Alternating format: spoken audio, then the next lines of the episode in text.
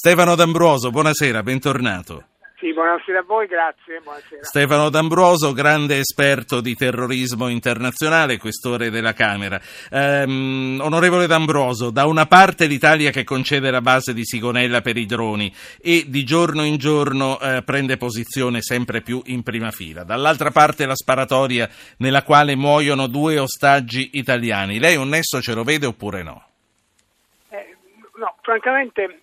senza essere inutilmente ottimisti, no, non lo, non lo vedo, anche perché eh, bande di eh, terroristi criminali che eh, sono il vero tessuto, il corpo del uh, prevalente di quella che noi oramai abbiamo cominciato a chiamare ISIS, in realtà eh, sono ottimista e sono convinto che non abbiano ancora sviluppato una strategia, eh, fra virgolette, espansionistica rispetto alla mera volontà di controllare il territorio, per cui mh, non, non riesco a prefigurarmi una strategia che miri a, a uccidere eh, cittadini di altri paesi, peraltro in circostanze anche abbastanza eh, così eh, non mirate come eh, quelle eh, di cui oggi purtroppo dobbiamo oh, occuparci, come l'assassinio dei due italiani appunto, e, mh, e che hanno caratteristiche che eh, appunto sono, dal mio punto di vista, più riferibili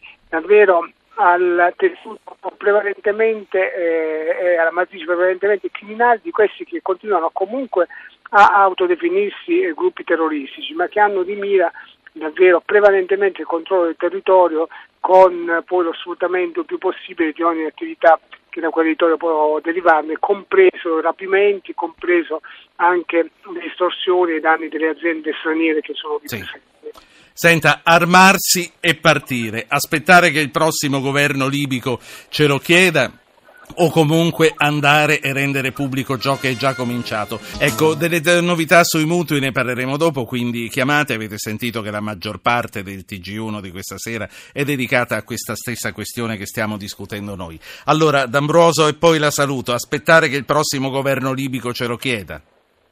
Ma no, io direi aspettare che insieme tutte le forze che fanno parte di questa grande coalizione, a partire dagli Stati Uniti, eh, abbiano una strategia di medio-lungo periodo che, che segua l'intervento squisitamente militare. Abbiamo troppe recenti esperienze, ce lo stiamo ripetendo come analisti, anche come ottimi mh, rappresentanti dei media, come la vostra trasmissione, che, eh, che, che, che eh, l'intervento fino a se stesso, che non abbia uh, una progettualità di medio periodo, che non si sappia che cosa andare a fare in Libia per i prossimi vent'anni, non ha senso. Possiamo soltanto così eh, ristimolare eh, aggregazioni terroristiche che troveranno nella voglia di eh, appunto combattere il nemico straniero eh, stimoli per unirsi e per trovare ulteriori obiettivi alle loro azioni, per cui davvero attenzione eh, per interventi eh, senza strategie e senza progettualità.